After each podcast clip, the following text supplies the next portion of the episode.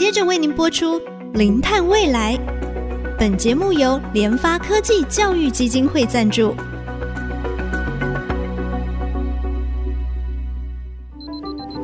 前瞻能源新方向，以科学与科技迈向净零碳排，智慧永续，与您一同开创零碳未来。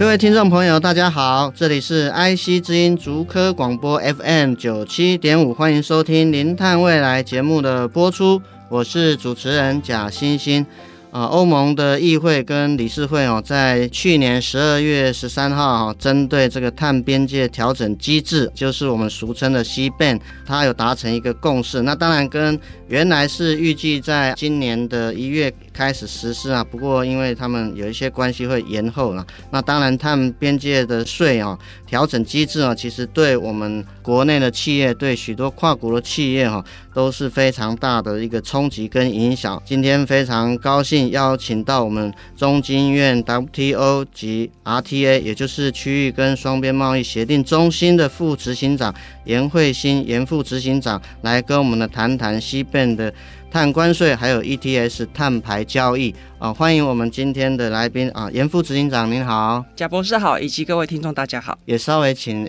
颜副执行长跟我们的听众朋友简单说明这个 CBAM 它到底是什么，还有它跟这个所谓的碳排放交易 ETS 它的这个两者的关系，是不是简单跟我们听众做一下说明？好 ，ETS 或 CBAM 呢，实际上就是我们现在所谓的碳定价 （carbon pricing） 的这个制度。那也就是说，我们对于每一吨碳都给一个售价。那未来呢，所有的工厂，你对于你生产过程当中的每一吨碳的排放，你都要以付费的原则来作为接下来 CBAM 或是 ETS 之下所要求的一个制度。简单来讲呢，过去因为欧盟只有实施 ETS， 但是它只对它的欧洲境内的企业去做这件要求，欧盟就发现说这个东西只有他自己在做节能减碳是没有用的，因为他发现欧洲自己出口的这个碳排生产的东西碳排放可能只有4亿吨，可是他自己进口的却有14亿吨，这样的一个巨大的差别所以这个也就是所谓的碳泄漏的风险，大家把高碳排的这些都移到欧洲境外了。为了要改变这一个情况呢，欧盟就认为说他要把这个 ETS 只对欧洲境内企业做的事情延伸到进口产品，就是我们现在所谓的 CBAM。因为我们知道最近整个地球发烧的议题非常的重要嘛，其实欧盟其实他也体认到这个减碳不是只有我们自己的事，应该是全球一起来负担责任在地球上地球村的任何一个国家其实都免不了，因为其实我们可以看到极端的天气事件，它不会因为你是富有的国家或者你是贫穷的国家，这个极端天气事件它不会去挑对象的所以我想欧盟也是鉴于这种减碳是一个全球的一个责任所以他们才开启 CBAM 跟 ETS 碳定价，也就是付费的一个方式来鼓励企业鼓励各国去积极的开发创新的技术来减少整个温室气体的排放。其实他们刚好去年底它也有个新的一个版本嘛，在12月13号的时候通过，跟之前版本有没有一些什么差异性？那看起来为什么它时间是稍微往后延，是因为各国有一些阻力给它呢，还是说怎么样？好，因为 CBAM 它是联动到 ETS 来实施的，所以呢，它实际上是因为在立法过程当中，欧洲议会、欧洲理事会他们对于欧洲现在 ETS 的改革概念，他们觉得还没办法达成共识，然后因此延宕了 CBAM。好，所以实际上关键不在 CBAM 是在 ETS。那第二个呢，就是说 CBAM 现在的差异最主要的，大概台湾会比较关切就是产品类别扩大了，从原本的5大类现在多了一个化学品，把它氢纳进去了。第二个呢，还有很多的钢铁跟铝制品的品项也增加，譬如说螺丝、螺帽，就是台湾很重要的出口产品也纳入了。好，那还有铝制品，很多的铝门窗也都纳进去。好，所以这个大概会是对台湾会比较关切的产业上面的一个影响。另外还有一个部分，本来的碳含量的计算，就是未来要缴交凭证的碳含量，以前只算直接排放，现在是把直接跟间接都纳入。那只有在一些例外的品项上可以计算直接，那至于什么叫例外品项，现在还没公布。是为什么他们这个碳定价这个 ETS 在欧盟还是没办法达成共识？是不是最主要当然你这个价格要定多少，是不是？最主要的关键是免费配额的落日期间，欧盟自己实施 ETS， 它就导致说有一些这个产品可能会外移，因为他可能就觉得欧洲的要求太高了，我赶快到外面去。对，他要到海外没有要求的地方去生产这些东西。他为了避免有这个问题出现，欧洲的 ETS 他就只好让他国内的境内譬如说钢铁产业要有免费配额，让他们可以逐步去调试，免得他们直接移到海外去。是，那这个免费配额他们主要觉得什么时候落日，他们希望的10年15年，或者甚至他们期待说 CBAM 实施比较有成效再来落日，在ETS 在落日，那就是卡在这个时间点啦。那现在就是确定2034年会把所有的免费配额都取消掉。欧盟国内的一些高碳排的一些企业，其实它要面临要积极减碳，其实要给它一些缓冲的时间点，基本上是在这个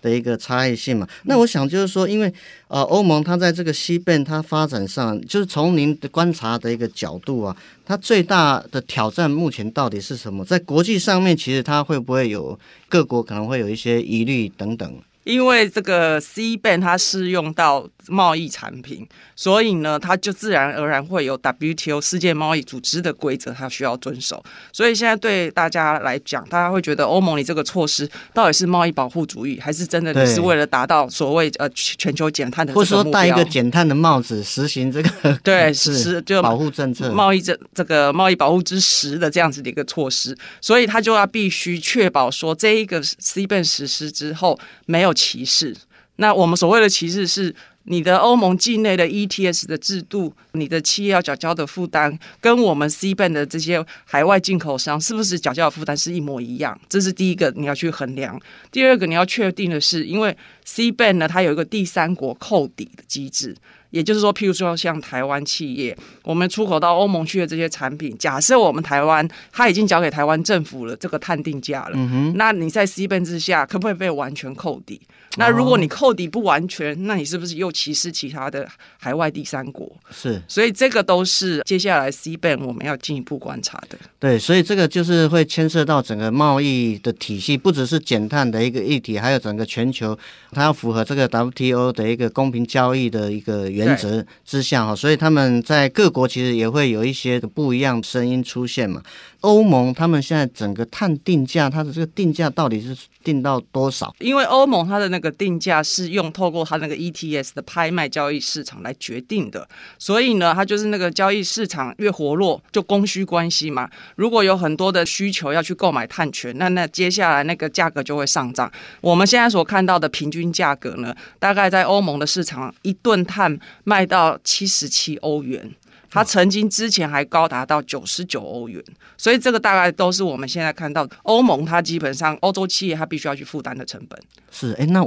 你有没有听说就我们国内企业目前现在这个碳的这个定价大概是多少？我们现在听到大概，因为国内的产业觉得不想要负担太高的这个成本，所以呢，大概就是$100到$300左右。怎么会差那么多？这落差的差距非常大，是对，所以我想就是说，未来整个欧盟它这个CBAM一实施之后，其实势必对我们国内这种出口，特别是高碳排的，那当然，其实刚才严副执行长特别提到，其实它对于一些这个铝制品，其实它也有就是扩大它的一个品项那这些其实都是我们台湾非常重要的一个出口产品那我想呢，我们待会再回到我们节目的现场。我们继续要请严副执行长跟我们聊一聊，那么CBAM实施之后对我们国内的冲击，还有我们国内企业的因应之道到底是什么。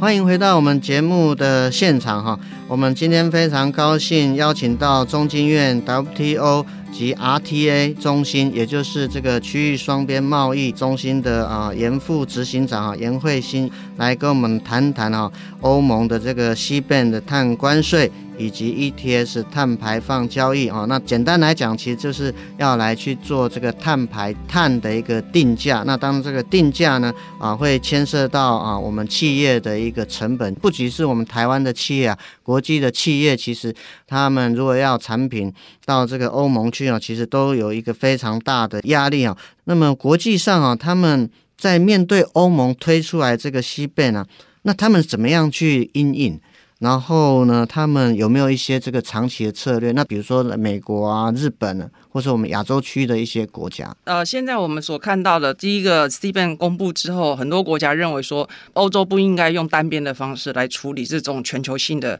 碳排放的问题，所以他们还是希望呼吁说可以在 WTO 的架构之下去谈一个全球碳定价，或者去谈一个多边的 CBAM 的制度，这样会才是比较有效解决，而且不会形成贸易障碍。那不过当然这个东西欧盟现在看起来不一定会采纳。那第二个呢另外一个就是有些国家像韩国、加拿大，他们就是透过双边谈判的方式，因为 CBAM 有提供第三国扣减的机制，它也提供就是欧盟跟这些国家做国对国的 CBAM 的扣抵方案的对谈。那现在就是像韩国他自己本身在2015年开始他就已经有实施他全国性的 ETS 的制度了，那加拿大它也有这个全国的碳定价的制度，所以呢他们觉得他们的制度相对是健全，然后也完整实施有成效的情况之下，可能就有机会在欧盟的这个 CBAM 之下获得这个大幅抵减的机会会比较高。是，所以我想这个就是牵涉到我们现在有很多区域性的这种双边贸易的谈判等等所以那欧盟它为什么它会反对这样的一个区域性的一个双边协议，比较偏向他们单边，有没有一些它的一些原因啊？欧盟去推动这个，他实际上他就觉得他想要当领头羊，因为他觉得很多国家都是口惠实不至，就是都说我要达到2050净零，但是始终没有推出真正的方案，所以他觉得他就是要先做表率。那他也提到说，假设有一天可以真的推出了区域或多边的这种 CBAM， 他会非常乐意去接受，就放弃他现在的单边的 CBAM。所以实际上他是在鼓励大家一起追求他这个 CBAM 的目标啦。因为我们知道欧盟其实它在整个一个全球的议题特别是在减碳还有在减缓整个温室气体排放，其实他们从过去以来其实确实非常的努力，它不是只是喊一喊而已，不是声量大而已，它在实际上的作为也真的是跟各国相对比起来的话，确实是花了非常大的一个心力在整个一个减碳能源的调整等等其实我想这个议题对我们台湾的一个企业，特别是我们台湾仰赖出口嘛，那这个CBAM对我们产业的一个冲击势必是非常非常的大，有哪些产业会受到这个影响，我们到底该怎么办呢？好，我们现在的就是 CBAM 纳管的产品，台湾出口的主要的第一项当然就是钢铁，第二项是铝制品。那目前这个钢铁大概占台湾出口欧盟的比重是 11%， 那铝是 7% 左右。要观察的不是只有这个好像绝对数字看起来还不是算太高，大家就觉得可以放心。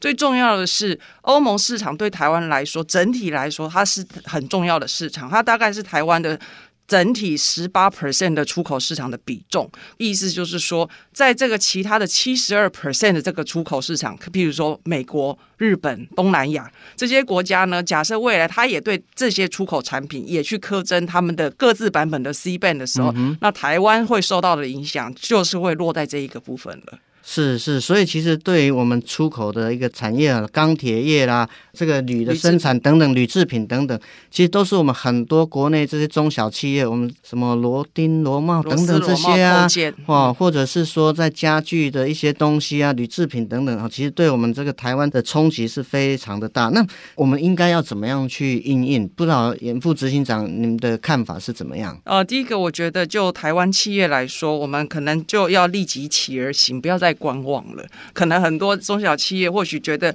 气候变迁议题好像是个假议题，但是实际上这是真实的议题，是没错。那所以这个部分我们会建议赶快去从自己本身的这些碳盘查的这个工作要开始进行。我们要知道那个政府呢，也建议政府就是应该要提供相关的这个资源，因为有很多的这些中小企业它的这个投入成本可能对它来说过高，这个部分呢我觉得政府的协助当然也是非常的重要的。那我想就是说产业界他们在面对这个 CBAM 他们会不会有一些心声啊？就是我不晓得 就您的这个工作接触应该有接触很多这个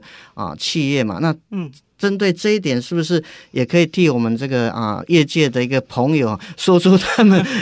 这个心里面想要希望政府能够协助的，除了说这个政府的资源以外，到底还有没有哪一些是他们真的是需要我们政府提供相关的资源来协助的？第一个呢就是说现在的政府当然投入，因为这是重要的国家的重大方针，所以呢政府各部会都投入很多资源，但是也可能资源过于分散的情况之下，反而会让有一些中小企业可能没有一个单一窗口可以来帮总期程去协助他们。那第二个呢，政府可能某种程度它以半导体成功这个近邻转型的成功经验，觉得可以有以小带大，应该是说以大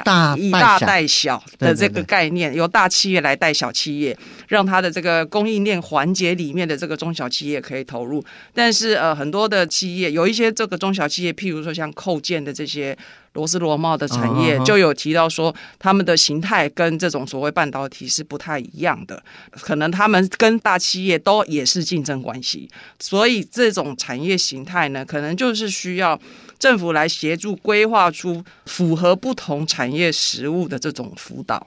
是是，那我想就是说，其实刚才有特别提到这个CBAM的征收，其实对我们的钢铁业啦、铝制业等等，其实他们冲击会比较大。那当然，其实我们国发会的2050净零碳排，他们是希望号召这种比较大的，像这半导体他们转型。那当然，大的企业、跨国企业，像台积电啊、联发科等等啊，其实他们在这方面，其实产业的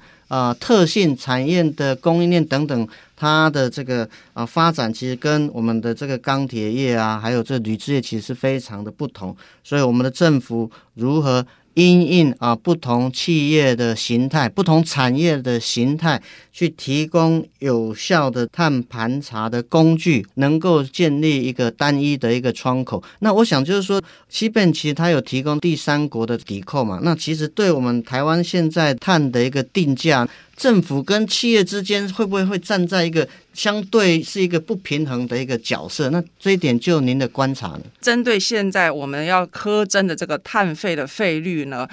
政府跟这个企业还在协商当中，但是现在我们所听到的价格呢，大概就是100到300块新台币。那这个东西呢，我们会建议说政府应该要跟产业做更深度的讨论，因为国际趋势上面这一个碳的费率的这个价格呢，基本上像欧盟我们看到已经大概每吨碳平均大概是$77，那大概就是台币2000多块钱。包括像国际组织也建议说最少应该要扣$40到$80，那所以这个都远远高于我们现在所听到谣传的这个费率的价格因为这个制度基本上就是会产生出来是这一个碳定价，你所缴费台湾的业者是缴给台湾政府，还是未来你还是缴给欧洲政府，一定会必须要去缴出这样的一个成本。所以我们会建议说产业跟政府应该对这个议题做更深入的沟通，让他们知道这个是一个无法回避的趋势，那这个成本呢，大概也就是现在就要开始准备了。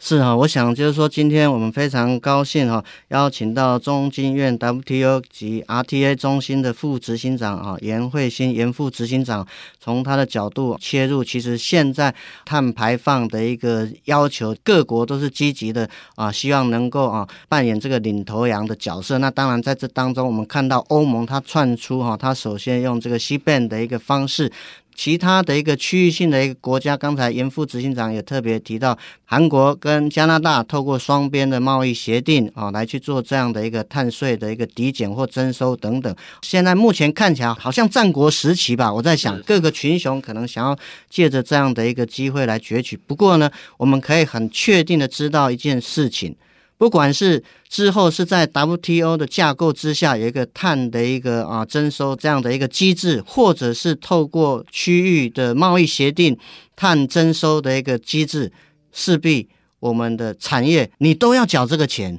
是，那你缴这个钱，其实欧盟是$77耶，那个 WTO 是世界组织可能认定大概也要$40到$80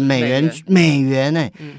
我们现在想要只收$100到$300，觉得其实我们的企业跟政府真的是需要去认知好，这个是一个无法避免的一个议题，怎么样去透过碳的征收出来这个碳的一个经费用，其实可以把它用来提升产业技术的创新，提升产业它在能源转型在工业转型上面一个很重要技术的研发，再回馈得到整个企业，这样子企业会比较有意愿来提高碳的一个征收。如果能够有一个好的一个管理机制，然后有一个很好的一个基金，比如说这个碳税的管理基金，能够把这个基金做适当的提拨回馈到这个企业，进行他们企业内部转型，内部能源转型，或许我们的一些企业它会比较有意愿把这个碳的一个价格稍微再提升一点。我想今天我们非常高兴邀请到中经院 WTO 及 RTA 中心的副执行长颜慧欣跟我们谈到欧盟的这个 CBAM 的碳关税跟 ETS， 也就是所谓的碳定价的一个系统，现在势必就需要去面对的一个议题，应该是没有时间再等了。我们越早起来行动，才能够越早去因应国际未来在碳关税这样的一个议题的一个冲击提早的行动才能够降低整个碳关税对我们国家产业企业的冲击跟影响。我们的节目呢，除了在 IC 之音官网 AOD 可以随选随听，也已经同步在 Apple Podcast、Google Podcast 还有 KKBox 上线所以欢迎我们的听众朋友可以上到 Podcast 搜寻零碳未来这个关键字，并且记得按下订阅，才不会错过我们每一集精彩的节目。最后我们还是谢谢我们今天的来宾，中经院 WTO 及 RTA 区域及双边贸易协定中心的颜慧欣颜副执行长。我们节目进行就到这边，感谢大家的收听，我是贾欣欣，下周同一时间我们再会。本节目由联发科技教育基金会赞助播出。联发科技教育基金会邀您一起响应净零碳排，以知识驱动更好的未来。